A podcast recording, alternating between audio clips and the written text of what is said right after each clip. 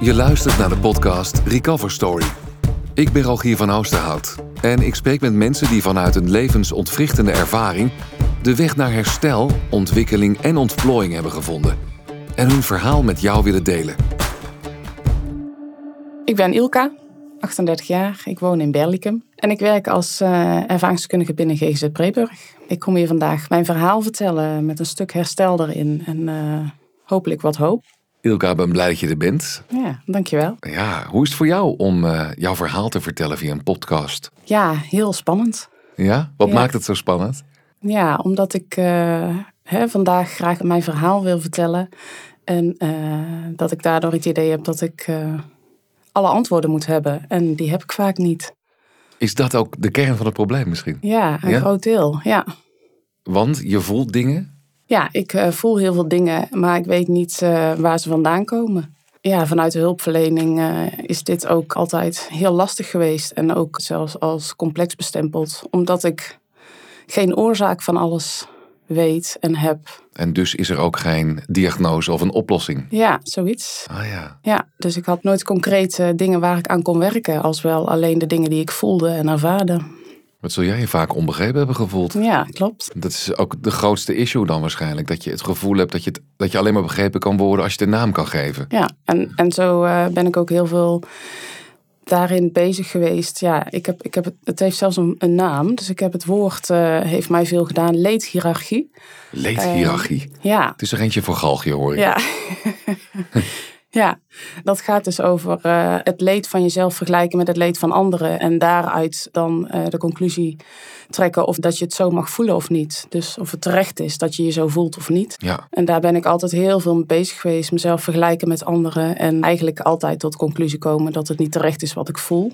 Mm -hmm. Dus daarin heel streng zijn voor mezelf. Dus je kan dat gevoel niet authentiek laten zijn wat het is, zeg maar. Uh, maar daar, daar moet een vergelijk bij. Ja. Je moet, ja. Het moet gerechtvaardigd zijn, zeg maar. Ja, zeker. Ja. Ja. ja. En ook omdat eigenlijk in de hulpverlening is het zo dat, uh, dat hè, dus we werken met diagnoses. En voor mij was het moeilijk een diagnose te stellen. Omdat ik uh, nooit helemaal ergens precies in een, in een hokje paste. Mm -hmm. En, um, Gelukkig maar eigenlijk. Ja, nou ja, eigenlijk wel. Ja, nu ja. wel. Ja. Maar toen was het heel lastig. Ja. Want, uh, ja, je wilde vanaf natuurlijk. Ja, en hoe werk je daar dan aan? Hè? Wat, wat moeten we doen? En uh, dat was altijd heel lastig. Ja. Ja. En uh, hoe uitzicht dat dan bijvoorbeeld? Hè? Want ik, ik, ik, ik heb ook wel eens een gevoel waarbij ik denk, nou, dat, dan ga je naar de dokter en dan heb ik ergens een pijn. Mm -hmm. En dat noemen ze dan diffuus. Hè? Met andere woorden, het is zo breed, die pijn, daar kunnen we niks... Ja, ja niks hè? mee. Daar kunnen we niks mee. Dus dat ken ik wel. Hè? Maar jij hebt dat met andere gevoelens. Hè? Dus dat is niet per se letterlijke pijn, maar dat heeft ook met emoties te maken die je voelt dan. Ja, zeker. Ja. En wanneer is dat? Kan je me een beetje meenemen in jouw uh, beleving? Nou, toen was het zo dat ik uh, uh, als klein meisje al heel, heel angstig was. En uh, bijna niks uh, alleen durfde te doen. Dus altijd wilde dat iemand mijn hand vasthield. En uh, ja, niks uit durfde te proberen. En, maar niemand weet waar dat vandaan komt. Ik weet dat mijn allereerste herinnering van mezelf als meisje was in groep 1 op de basisschool. Zittend aan een tafeltje in de klas dus. En de klas is druk en uh, rumoerig en gaat gewoon door. En ik uh, zit daar heel stil op een stoeltje. En ik durf me niet te bewegen. En ik durf het ook niet te zeggen. Dus ik voel me echt gevangen in mezelf. En dat, dat is heel kenmerkend voor mijn leven geweest. Dat je, ja, me gevangen voelen in mezelf. En niks durven. En uh, ja, ook eigenlijk niet voelen dat ik iets wil. Dat kenmerkt dan de depressie die ik van jongs af aan al heb gehad ja, dat ik uh, niks wilde, niet voelde dat ik iets wilde. Je hebt die eerste herinnering dan. Heb je daar ook een aanleiding bij in je hoofd dat je dacht, nou, er gebeurde iets waardoor ik dit zo ervoer? Nee, nee, geen idee. Uh, ik, ik weet inmiddels dat je zo niet geboren wordt en dat je echt wel met aanleg uh, geboren kunt worden, maar zo angstig word je niet geboren. Maar ja, ik heb dus geen idee waar het vandaan komt. Nee, nou je hebt er wel last van in die zin. Ja. ja. ja. Een hele jeugd gehad. Behoorlijk. Ja. En, en als je zo terugkijkt op je jeugd, hoe openbaarde zich dat dan nog verder in de latere jaren? Kenmerkend is geweest, wat ik zojuist ook al zei, is dat ik, dat ik dus niks wilde eigenlijk. En dat ik vooral alles heb gedaan waarvan ik dacht dat een ander het zo wilde. Of een, dat een ander mij het liefst zo zou zien. Dus ik ben een beetje meegegaan met de flow van het leven. In, ja, op school en uh, de middelbare school. Ja, heb ik eigenlijk worstelend overleefd. Maar niet, uh, niet omdat ik iets wilde of omdat het goed ging, maar omdat het moest. Ja, dus je keek eerst naar buiten, hè, wat de wereld van jou verlangde. In plaats van van binnen naar buiten te denken, zeg maar. Dus je haalde buiten naar binnen. Ja, omdat ik van binnen voelde ik uh, voornamelijk angst. Ja. En wilde ik eigenlijk niks. Dus het voorbeeld van anderen of het voorbeeld van de verwachting van anderen, dat was een beetje jouw leidraad. Ja, dus uh, ja, wat dan ook voor mij kenmerkend is, is dat ik gevoelsmatig zelf weinig heb leren nadenken over, over wat ik wilde en voelen. Dus, dus inderdaad, voornamelijk leefde op wat een ander uh, verwachtte. Ja. ja. Misschien benadruk ik dat wat zwaar op deze manier, maar um, het, ik kan me zo voorstellen dat het zo lastig is om niet te weten wat ik voel. Hè? Dus ik, ja, daar is iets, uh, moet ik het anders uitleggen.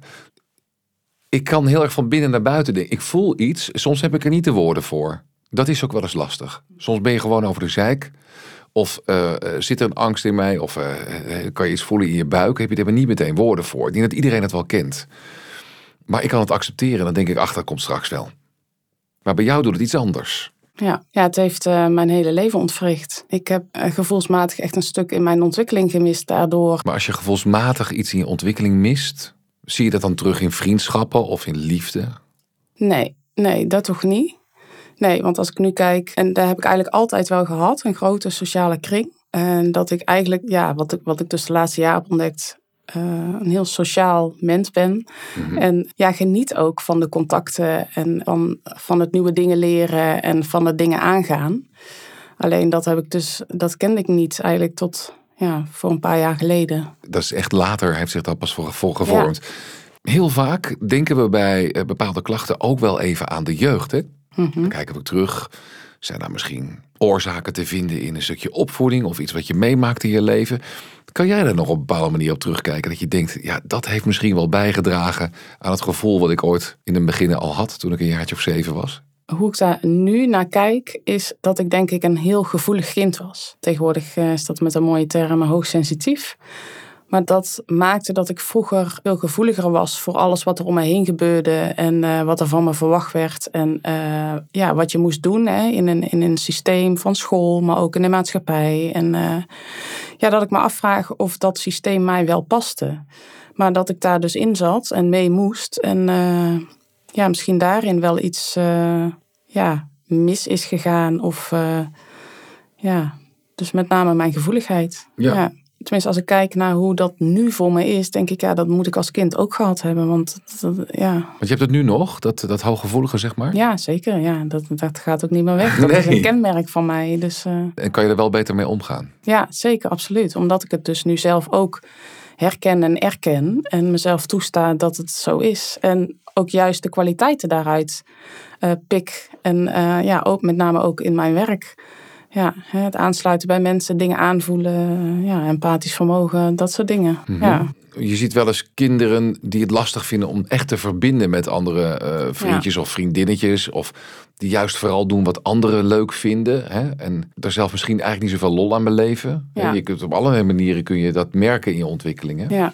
Nou ja, dat is wel een goed voorbeeld inderdaad. Dat ik uh, me nooit fijn voelde in contact. En dat ik echt wel sociale angst heb gehad. Dus dat ik uh, liever ja, op mezelf was. En uh, het liefst eigenlijk geïsoleerd was. Ten opzichte van het contact met anderen. Dan loop je ook geen risico nee. om afgewezen te worden bijvoorbeeld. Ja. ja, je neemt het woord afgewezen in de mond. Dat is dus een van mijn grootste thema's daarin ook. Afwijzing en verlating. En, en om dat te voorkomen ja, ging ik het contact eigenlijk zo min mogelijk aan in mezelf. Want aan de buitenkant heb ik echt wel voldoende contacten gehad. En uh, ik, denk, ik, denk, niet dat iemand anders dat zo opgemerkt heeft. Nee. Heb je het gevoel dat je daar op een of andere manier een inhaalslag gemaakt hebt? Ja, zeker. Ja. Hoe, hoe, is dat uh, pad verlopen? Zeg, wat heb je eraan gedaan om er zo shiny bij te zitten als dat je ja. nu uh, doet?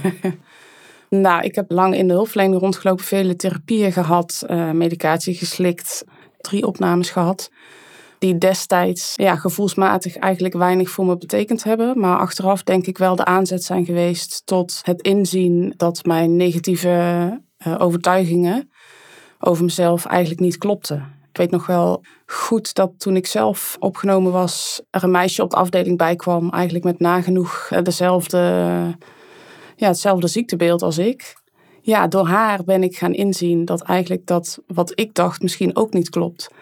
Dus uh, door middel van spiegelen heb ik ingezien van hé, hey, wat hè, die hulpverleners al die jaren en mijn familie en omgeving al die jaren altijd tegen mij gezegd hebben, zou dat misschien toch kloppen? Dat ik een fijn mens ben en dat ik wel meer kan dan ik denk. Ja. Goh.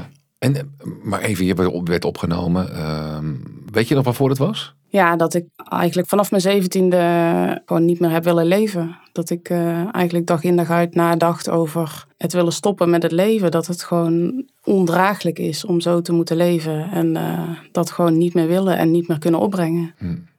De hulpverlening heeft uh, daarin ja, vele pogingen gedaan om dat aan het wankelen te krijgen. Ja. ja. En hoe oud was je toen dat je dat voor de eerste keer had? Ik weet dat ik uh, op mijn zeventiende dus boven aan de trap zat met een handvol pillen en een glas water en zo uren voor me uit heb zitten staren. En uh, dat ik toen zelf tot conclusie kwam, nou volgens mij is dit niet helemaal normaal. En toen uh, ja, heb ik dat toch aangegeven en ben ik naar de huisarts gegaan. En zo is eigenlijk het balletje in de hulpverlening gaan rollen. als je er nu aan terugdenkt, is er, is er, is er de laatste jaren ooit nog zo'n gedachte in je opgekomen? Nee, de laatste jaren niet. Maar ik heb dat wel eigenlijk tot aan mijn dertigste gehad. Ja. Wat akelig. Eh, wat moet jij eenzaam zijn geweest daarin? Ja, dat is het vooral ook. Ja. Dat je wordt nooit begrepen als je het niet onder woorden kan brengen. Of het heeft geen naam. Het is niet te googelen. Nee. En omdat mensen ook niks aan me zagen. Want ik heb er altijd uh, aan de buitenkant uh, ja, goed verzorgd. En ja, adequaat werd ook letterlijk zo benoemd. je bent verzorgd en adequaat, dus het zal wel meevallen. Goh, wat frustrerend is dat. Ja.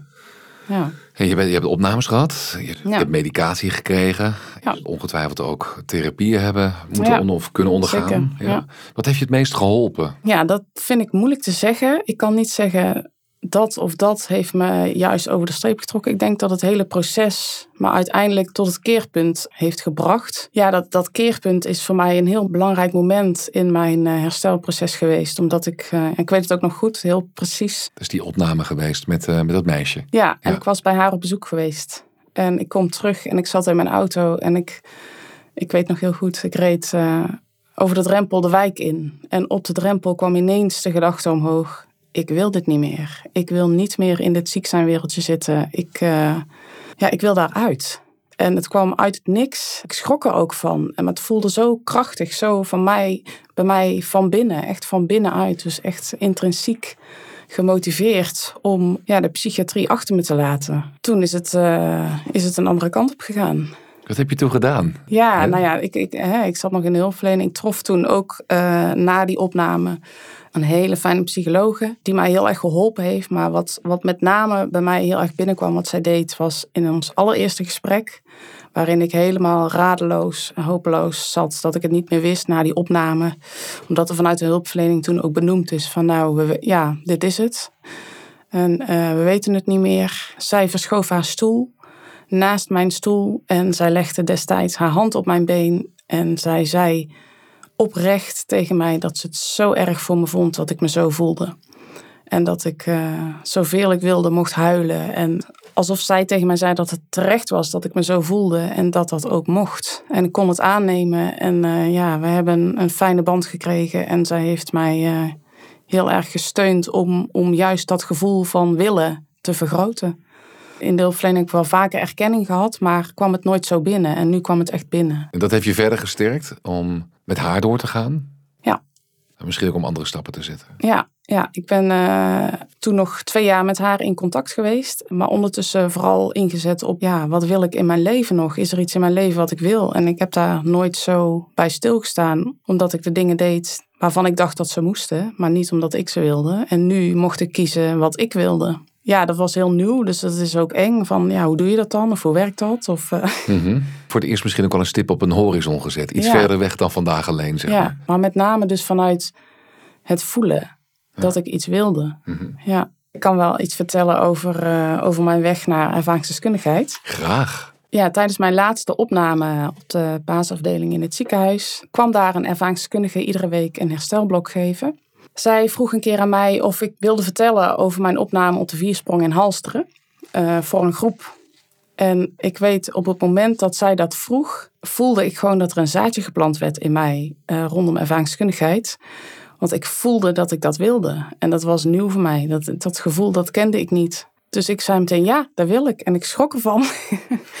dat was toen niet het moment, want ik was nu voor niks natuurlijk op de paasafdeling. Maar ja, dat heb ik altijd onthouden en gevoeld zo van, goh, ja, zou dat wat zijn? Dat is weer een beetje verwaterd tot dus een paar jaar later met die fijne psychologen ik ook bij een reïntegratiecoach terecht kwam om weer een beetje te participeren in de maatschappij. En zij uh, zei tegen mij, goh, ga maar vacatureschool en ga maar kijken wat je erbij voelt. Of dat je iets wilde doen. En ik voelde er niks bij en ik wilde het allemaal niet. En ik dacht, oh, moet ik weer iets gaan doen wat ik eigenlijk niet leuk vind. Maar goh, ja, ik wist niet beter. Dus ik dacht, nou, daar is het dan. En toen vroeg zij aan mij, en ervaringskundigheid. En het was meteen een grote ja.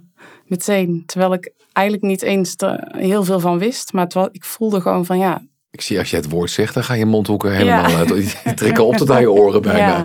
Dus dat is ook echt iets wat je, wat je heel blij maakt. Ja, ontzettend. Ik wil ook maar afvragen. Jij hebt uh, heel vaak het gevoel gehad dat je jezelf opgesloten zat als het ware. En dat je niet vooruit kwam. Niks wilde, maar ook niet, eigenlijk niet voelde wat je moest doen. Heb je dat in het heden nog wel eens? Zeker. Ik uh, heb dagelijks, uh, maar dan wel in, in uh, micro variant, die angst om zichtbaar te zijn. Om ja, naar buiten te treden en dus ook letterlijk zichtbaar te zijn. Dus dat anderen mij zien. Dat, dat, daar leef ik dagelijks mee. En begint als ik opsta met het idee, ik moet straks naar mijn werk. Dan gaan mensen mij zien, gaan mensen dingen van mij verwachten. Kan ik dat wel? Uh, ja, hoe is dat? Hoe ga je ermee om? Je moet bijna elke dag wel een keer naar buiten, denk ik. Ja, klopt. Ja. ja. Dus ja. hoe doe je dat? Nou, ik doe dat dus. Je doet het? En hoe ik dat doe, is uh, nou ja, mezelf daarin in toespreken op een, op een milde, zachte manier. Hè? Mezelf uh, toestemming geven dat, dat ik dat mag voelen. Dat ik dus nu ook ja, de motivatie voel, dus het willen, om daar tegen in te gaan. En dat is wel nieuw ten opzichte van vroeger. Hè? Ja, dat het dat nou uit jou komt, zeg maar. Ja, precies. Ja. En merk je dan dat die angsten ook een beetje slijten zo uh, in de loop der jaren? Wordt dat anders? Nou, de sociale angst slijt niet. Maar wat wel slijt is hoe ik daarmee omga door het vaker te doen. Dat ik daar makkelijker in word in het omgaan met. Maar de angst blijft eigenlijk uh, ja, sterk aanwezig. Ja. Ik heb ooit uh, de metafoor van een hulpverlener uh, ja, en altijd nog sterk onthouden. Dat ik altijd aan het touwtrekken was met mijn angst. En tussen mijn angst en mij in zit een diep zwart gat. En we willen elkaar in dat gat trekken. En toen vroeg een hulpverlener van mij, wat als je het touw los zou laten? Dus dat je de angst aankijkt, hij staat op een afstandje, zwaai er maar een keer naar, maar je hoeft er verder niks mee. Maar dat is is een mooie wel. metafoor, hè? Ja, Ja. ja, dus die heeft me geholpen ja, om ook de strijd tegen de angst meer te laten. Ja. Ja. Dan ben je als ervaringsdeskundige aan het werk, waar je heel gelukkig van wordt. Ja. Ja. En wat doe je precies? Ik werk in een team in de directe cliëntenzorg. Maar ik werk ook een stukje op beleidsniveau mee in het verbeteren van de zorg, de kwaliteit van zorg uh, vanuit uh, ons perspectief. En kan je nou wel uitleggen wat het dan met je doet, uh, ervaringsdeskundig zijn? Waarom word je daar zo gelukkig van? Omdat ik daarin echt mezelf kan zijn, authentiek kan zijn en dat dat dus ook mag en kan en juist gewaardeerd wordt. Dat dus blijkt dat ik dingen kan die ik nooit had kunnen bedenken. Ja, dat ik verschil kan maken voor de mensen. En andere mensen daarmee ondersteunen en hoop uitstralen. Ja, De echte erkenning en het Ja. begrip. ja de oprechtheid. Ja. Ja. Wat gaaf. En, en dat ga je met deze podcast natuurlijk ook bereiken. Dat mensen zich herkennen in jouw verhaal of zich daaraan optrekken. ja, ik hoop het. Ja. Is dat ook je bedoeling? Ja, dat, dat is wel een van de dingen waarom ik dit doe, ja. En omdat ik, ik, ik vind het ontzettend spannend om mezelf zo zichtbaar te maken. Maar tegelijkertijd voel ik ook, ja, maar dit is wat ik wil. Het is een beetje, een beetje ambivalent, maar ik kies dan toch tegenwoordig voor het willen. Ja, En daarom zit ik hier. fantastisch. Wat zou je nou mensen willen meegeven die luisteren, die zich herkennen in, in het gevoel dat jij hebt? Hè? En misschien ook wel een stukje in jouw levensloop. Toch wel de hoop. Eh, Ik weet dat ik zelf eh, heel lang uitzichtloosheid heb ervaren en hopeloosheid. En ja, dat ik eh, nooit had gedacht dat ik er ooit uit zou komen. En dat ik ook vast zat in de gedachte, dat het nooit meer beter zou worden. En ja, zelfs ook benoemd is vanuit de hulpverlening van nou, dit is voortaan de kwaliteit van jouw leven. Dus daarin ja, zul je het mee moeten doen. Ja, het blijkt toch anders. En die, die hoop uh, wil ik graag uitstralen. Omdat het, het is voor iedereen mogelijk. En, en hoe, dat is natuurlijk verschillend. En hoe groot of hoe klein. Maar er is altijd iets mogelijk. En uh, ja, dat wil ik uitstralen. Dat, dat ondanks alle mogelijke beperkingen of wat er dan ook is, kan er nog van alles. Wauw. Ja. Supermooi. Wat ik in elk geval uit jouw verhaal oppik, is dat er niet altijd duiding is voor iets wat je voelt. Ja waar je er toch last van kunt hebben. Ja. En dat hoe vaker je dat niet uh, kunt vertellen en dus hoe minder het op begrip leidt, je je steeds eenzamer gaat voelen. Ja. Dus soms is er ook geen woord voor. Soms kan een ander daar niet bij, maar moet je gewoon aannemen dat iemand daar last van heeft. Ja, precies. Dat is het, hè? Ja, ja. En heel belangrijk wat je meegeeft is, ook al zeggen deskundigen soms dat het plafond bereikt is in jouw herstel, het blijkt dat dat plafond er ook nog uit kan. Ja, precies. Ja, dat is ook zoiets, hè? Ja, ja. ja mooi hoor. Ja. ja. Ik, ik wens jou nog heel veel jaren heel veel goedheid toe in jou. En heel veel plezier ook. En voldoening in het vak dat jij gekozen hebt. Ja, dankjewel. Waarvoor je straalt als je het erover hebt. Ja. Ja. Dankjewel. Super. Dit was Recover Story. Deze podcast kwam tot stand door Fameus en werd mede mogelijk gemaakt door gemeente Tilburg.